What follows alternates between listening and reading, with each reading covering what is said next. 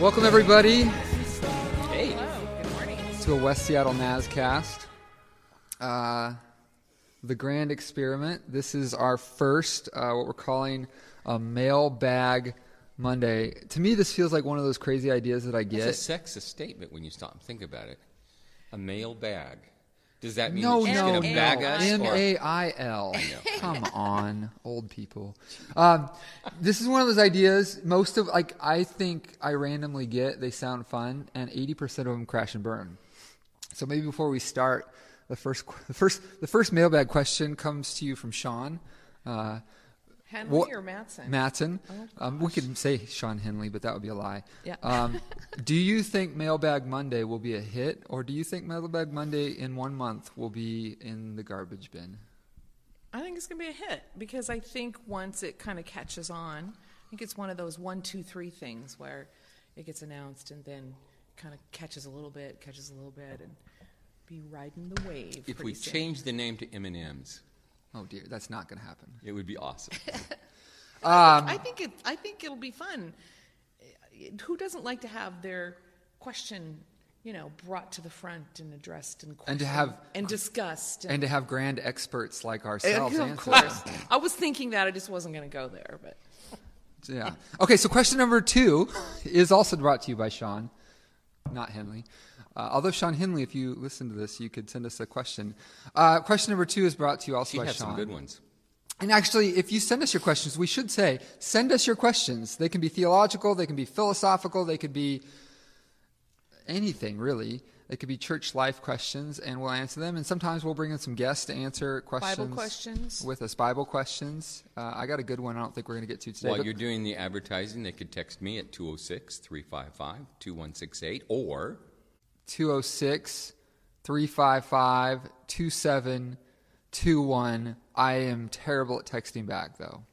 I'm not. We actually, if we're going to do this seriously, we should not do that. We should get Twitter handles so they can tweet at us. Probably. does our church? Do we tweet? I want to We have tweet. tw- I've tried tweeting. It doesn't make sense All right. to me. But then, you know, We have a goal. Let's all get Twitter handles. oh my god, I feel like I'm think I have just, one. I just opened an Instagram that I actually am starting to set up and I haven't figured out yet. Instagram is the new Facebook. It's it's way bigger is. and better.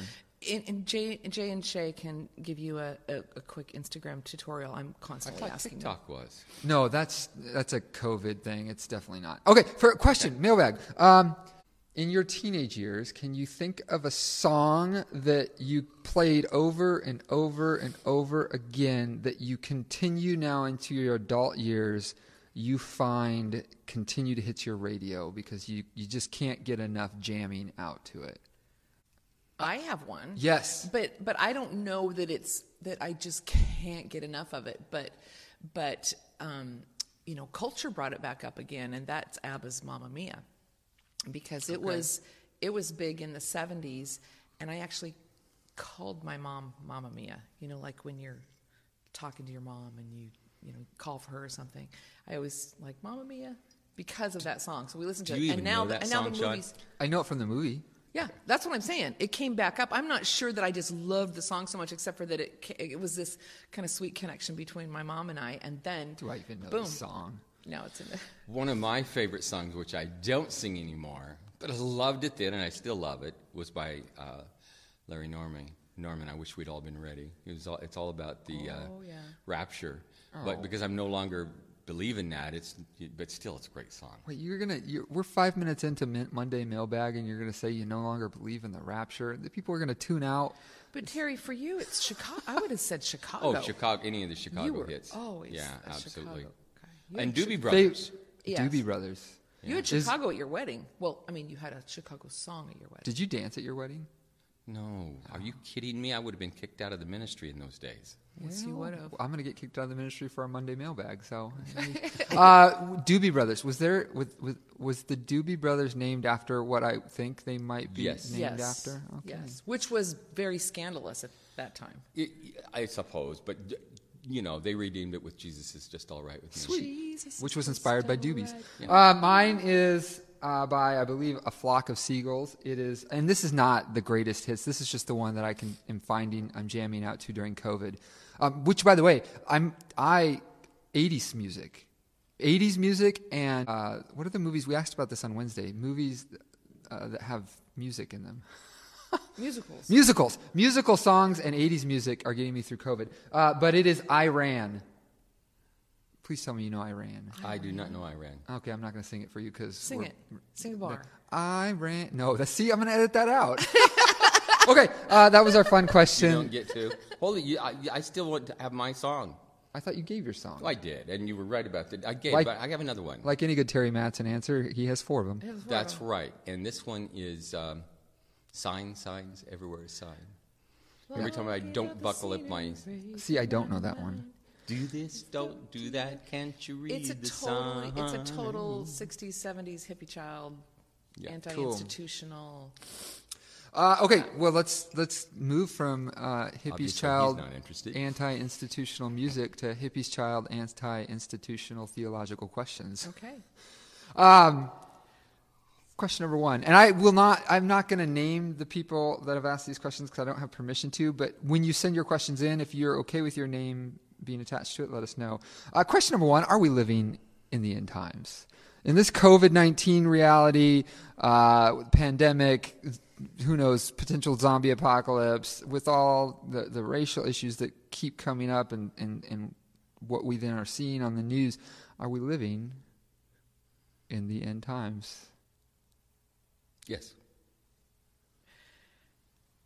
the the contextual thing that comes to me is something my dad always said to me because I remember when I was a kid, the list felt just that long: Vietnam War and mm-hmm. and this the the Cold War later and this unrest and that unrest and all these things happening in society. And my dad said, "Honey, it's always been this way. It's always been this bad." And we always get through. That's what life is. So then my question is, how long have we been in the end times and how long do they last and is this just what it is It's not just what it is, but we've been in it since, uh, theologically, from the biblical perspective, the end times began with the incarnation of God in Christ. Oh, good. I thought you had me worried. So, it, no, it began 2,000 years ago. I- That's when the new age was introduced into the earth. Yes, I agree. I thought you were going to say in 1948 when Israel or whatever is back mm. on the map. that's where i thought you were going to But but however, however, I don't dismiss that the I do not believe that the Old Testament prophecies are irrelevant. I think it's part of the giving birth, yes, but I think the giving birth is going to turn out very differently than most pessimistic Which is, which is probably another question for another Mailbag Monday of, of does the Israel as we see in Scripture translate? Yeah. Uh, and That I'm, be guess.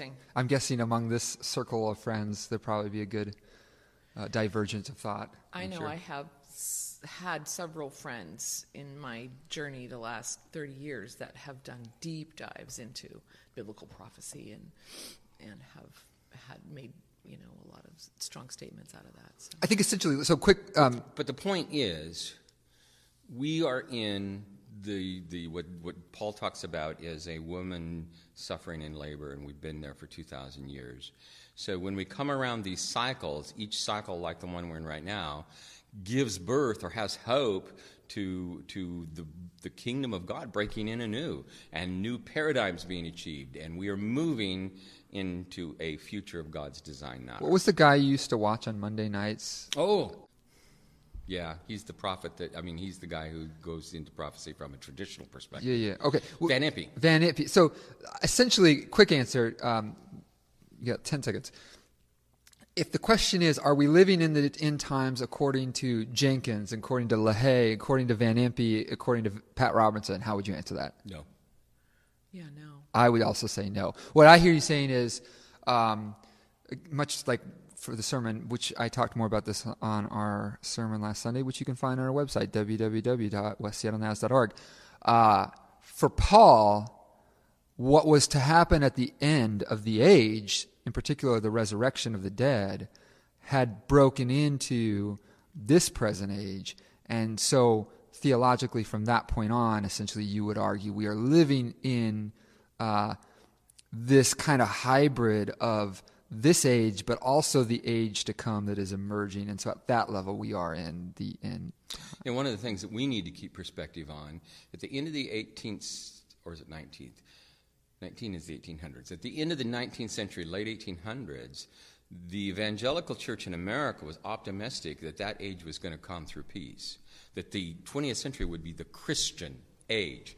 And they were doing they believed that because so many people were being awakened to Christ in the revivals, and it was not at that time a denominational tension. It was the intention was that that through the arrogance of churches like ours, through our engagement with social justice issues, which we were, through our engagement with revivalism, we were, the whole church would be made Christian. And if the church ever got the message right, then the whole world would accept it. The problem with it was the Depre- Great Depression, World War I, World War II, Pol Pot, Vietnam. It obliterated that hope. Laura, did you grow up a rapture person?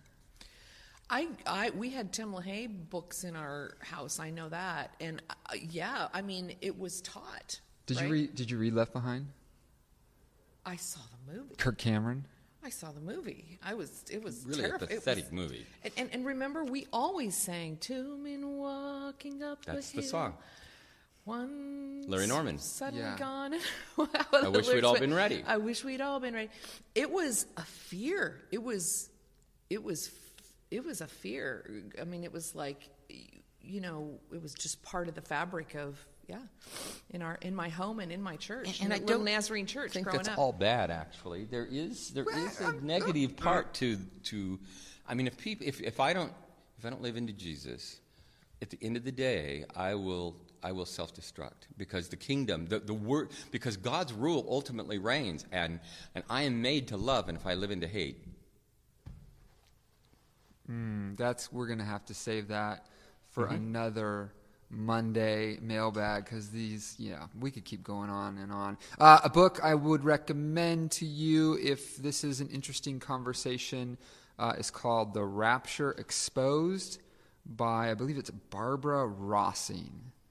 Hmm. Um, yeah, and there's probably lots of other resources. If you So have I more, would suggest the Bible would be a good yeah, resource. to, start with the Bible. Yes. You won't find it there.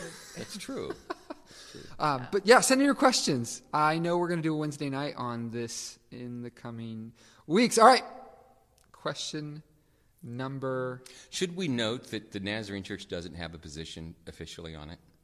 Our position is yeah, our position is Jesus is returning, and in His return the kingdom comes, and the rest of it we say grace.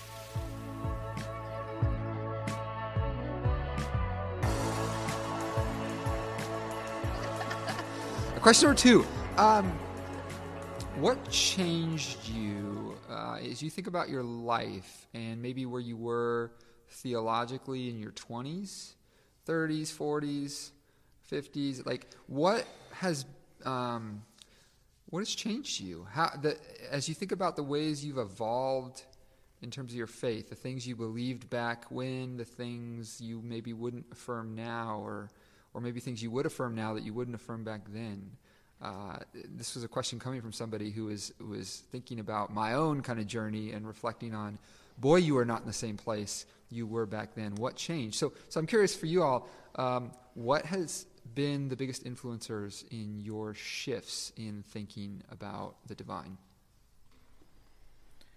Well, for me, um, in a very general sense, and there's lots of little details and, and ways to, you know, bunny trail stories to tell, but the, the mainline change was probably in my 20s and 30s when I started paying attention to the fact that much that I said said that I believed about God didn't line up with um, with Scripture. Didn't line up with um,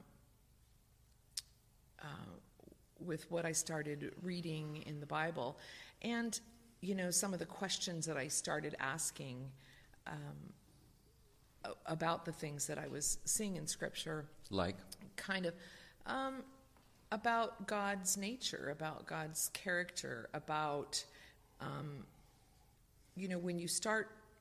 I, I suppose it was in my 20s and 30s that I started reading Scripture through the lens of the cross, reading Scripture, and I didn't really know I was doing it that much at that point, probably, but I think.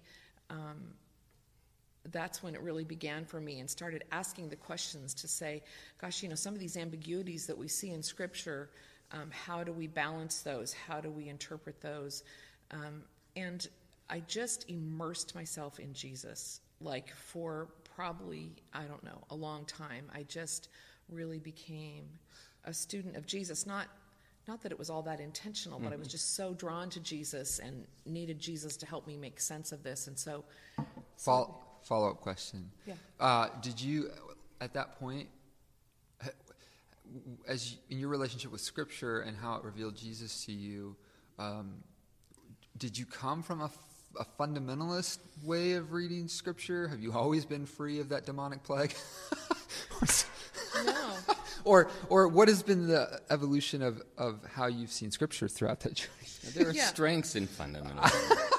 Gee, Can't think of one right now, but well, there probably I are can some. think of a couple, but I think I think the answer to your question is yes. I did grow up in a kind of I mean at this nowadays it seems like we are kind of equating fundamentalism with with just kind of uber conservatism, which, Which, I've, but- I've always drawn a line there. I've, I've for much Yeah. of my adult life I said I'm conservative, but I'm not fundamentalist. Well, I, I think But let me let me jump in and say. I think there can be fundamentalism on both sides. Yes, Some of the strongest fundamentalists I've seen are also on the progressive end. So correct. The dogmatism of that and the, the one of the strengths that come out of fundamentalism just is that, and it's a big negative, but it's also a strength. There is the passion is on the extremes. All right. Yes. tell us Yes, about. Scripture and your relationship. Um, yeah. So, I, you know, it's like it's like when you grow up in something, you don't know, you don't recognize that it's that it's there. It's like try to tell a fish that she's wet, kind of thing. You know. So it's just you're just immersed in this. And I think, yeah, when I look back on, you know, we were taught the rapture. Um, I remember being taught or having it absorbed. I think it was flat out taught that that. Um, Who taught it to you? God can't. The church I grew up in, Which Randall is Nazarene, my church. probably, yeah. Okay. Yes.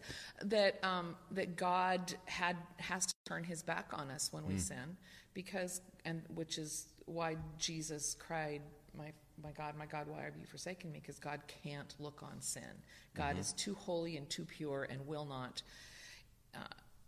and, and, and from that, I grew into Helmut Thielicke's um, f- uh, quote that I'll completely mash up here, but where he says, We run from God, and um, we run from God because we're afraid, and we run from God because um, of our of our fear, and we run straight into the darkness, and in that darkness, we find that we run straight into the arms of God. And that, um, I found that quote, um, actually, um, Dr. Weigelt gave me that quote over this very topic. I wish you would have known Weigelt. Oh, he's, oh, he was amazing. Yeah. Um, I always thought of him as the, as the, um, as the He's a professor at N.T. Wright of of the seminary. I Kind agree. Of. I agree. You know, he had that kind of presence. But anyway, just to say, um, that is so. That is like so untrue about God. And as you read the scripture and as you read who Jesus is, and through, they absolutely immersed himself in our darkness and in our sin. He does not turn from us, like your chairs, you know, and the turning, the sermon on the chairs that you did, and how much God, um, you know, Yeah. immerses himself in that. All right. How about yourself? Actually, I, I'd like to ask that of you first. My answer is the Bible. I, Yeah, what do you mean by that? I, I mean, as I got freedom from needing to read the scriptures with uh, a stilted sort of literalism and uh, saw that they had a bit of a dance to them. And there was a conversation happening and there's metaphor and poetry and myth and and none of those things makes it necessarily less true um, but actually makes it more inspiring and motivating and frustrating. Uh, as i dove into that world um, it began to come alive and move me and shift me um, and then probably you also have to say the church because because if you're going to let scripture move you in that way um, it ought to be done in conversation with the community, and so uh, it it has to be lived out with real people and in conversation. So that's probably over the course of ten years been the biggest thing. I think for me the answer is is threefold. I, my whole life is framed by two events that I've shared with you recently, but they are the most profound events. One was the Cuban Missile Crisis. That was the event that said the world is scary. And the other was Dr. Martin Luther King's I've Got a Dream speech, which, which was a, a born again moment for me in terms of all uh, human, in terms of humanity. And that was, that was hope. That's when hope sprung to life. I think it was C.S. Lewis that actually brought me back to the tradition. Uh, by the time I graduated, I was into the Dr. Schuller from Southern California um, positive uh, messages kind of theology. I was rethinking everything in terms of psych pop, uh, psych, uh, psych. I, I'm okay, you're okay kind of stuff, and and reading C.S. Lewis made me weep and realize the arrogance I need to weep again, but realize the arrogance of where I was. And he tied me to an older church and an older tradition. When, I, when he tied me to that older tradition, I realized it wasn't my fundamentalist tradition. I realized that he was speaking of God in different ways. He was speaking of Scripture in different ways. The other thing that changed me was after was the number of people I met in continuing education who were not where I was. Um, but one of the moments was a, a priest who was a Baptist, Pentecostal, and an Anglican, and he had landed in the Anglican community. He awakened me to. I had two choices in following Christ. One was the Pentecostal popcorn thing that felt like uh, felt like cotton candy to me, and he awakened me to the prayers of the church, and that felt like strength and power inwardly. I'm not saying that should be anybody else's journey. That was mine. I hear you saying that the Pentecostals are a bunch of fluff. I'm, I'm not saying that. Just kidding. I appreciate who they are. Uh, I really do, deeply, and I wish we had more in our own church. But, um, and, and don't want to lose the ones we do have for that reason, because they bring something that we desperately need, I need. But having said that, um, my hope isn't there. My hope is in, is in the history. And in that context, I was required to read the whole Old Testament in two weeks. Actually, I was given a whole semester to read it. but like everything else but I did, waited. I waited till the last two weeks. No. Yeah. Oh, I did. I'm sorry. I, I used to do that a lot. um, what that forced me to do is for the first time in my life, I saw the book as a movie. Up to that point, it was truth content. And I suddenly awakened to this incredible visual drama, and it changed the way I read deal. Then the, the, the last thing was probably Pope John Paul and Pope Benedict. John Paul specifically in his book Be Not Afraid. When I read that, that was transformational. And I, I, shouldn't be the last thing. And in that context, I had moved to Seattle.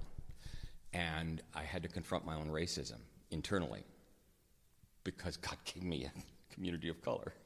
And uh, that just, the whole thing became transformational quick answer for somebody who's maybe beginning or in the middle of, of a season of shift, um, what would you recommend? What rhythms, what kind of things, any books you would recommend uh, they give themselves to, to to process that season?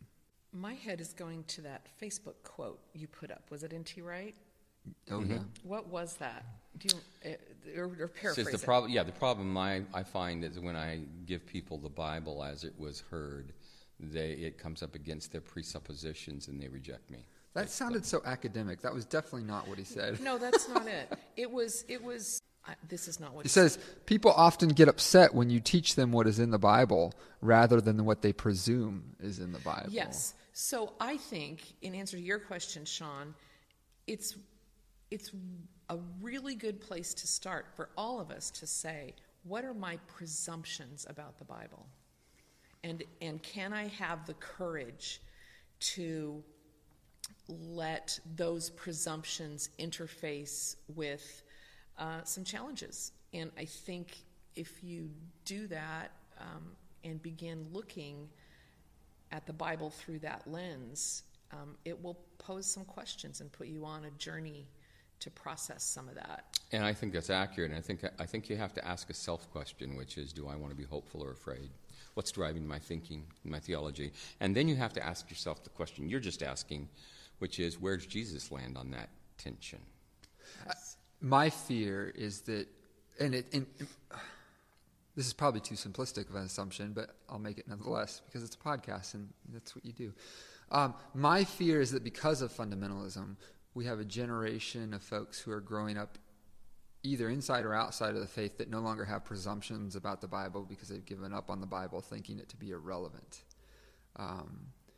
So part of it is just releasing them from the scriptures needing to be whatever they thought it needed to be and just give themselves to the narrative again and and see if as you do that you don't just in, in a sense you know starting with the human um, and and as you give yourself to the humanness inside of scripture um, watching out to see if you don't just happen to stumble upon the divine Yeah.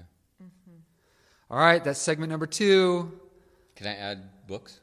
Two? yes yeah, quickly C.S. Lewis, Mere Christianity, and N.T. Wright's Surprised by Joy, or whatever. Surprised by it. Hope. Yeah. Yeah, by Anything N.T. Wright. Just start reading N.T. Wright and Google the Bible Project. And um, some people won't like this. Bible but I- Project would be yeah, excellent. That would Bible be- Project is a really good place to start. I also think uh, some people hate this, but Rob Bell's "What Is the Bible" is a helpful place to start. If I think Love Wins is a helpful place to start.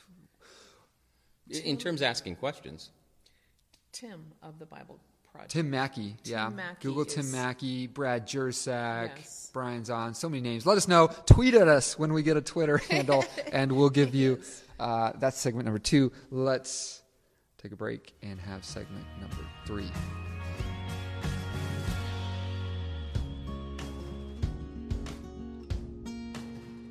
All right, we're back. you can count. Segment number three. Thank you. I was just counting down with my hands from five to one, and my dad is impressed. I uh, had to go to kindergarten for two years. Same class. So, Good. yeah, He was the helper the second. I was the helper. Ooh, that's why. Did you guys put me in you preschool? leadership muscles. Huh? Did you guys put me in preschool? no. Oh, see? That's why we have Tanner in preschool. Um, any last words? Fun. Did you have fun? Oh, I had a lot of fun. It's fun, and I have, and I do have more questions. So Good. that'll be good. All right, that'll wrap up episode number one of a Monday mailbag. If you have questions about any of the things we've said or uh, anything else, you can reach out to us, get a hold of us. Right now, probably the best place to do that is via email or text. I think our emails are on the website at www.westseattlenaz.org, and uh, we'll keep we'll keep the thing moving, keep having fun, and uh, we'll see you next time. Grace and peace.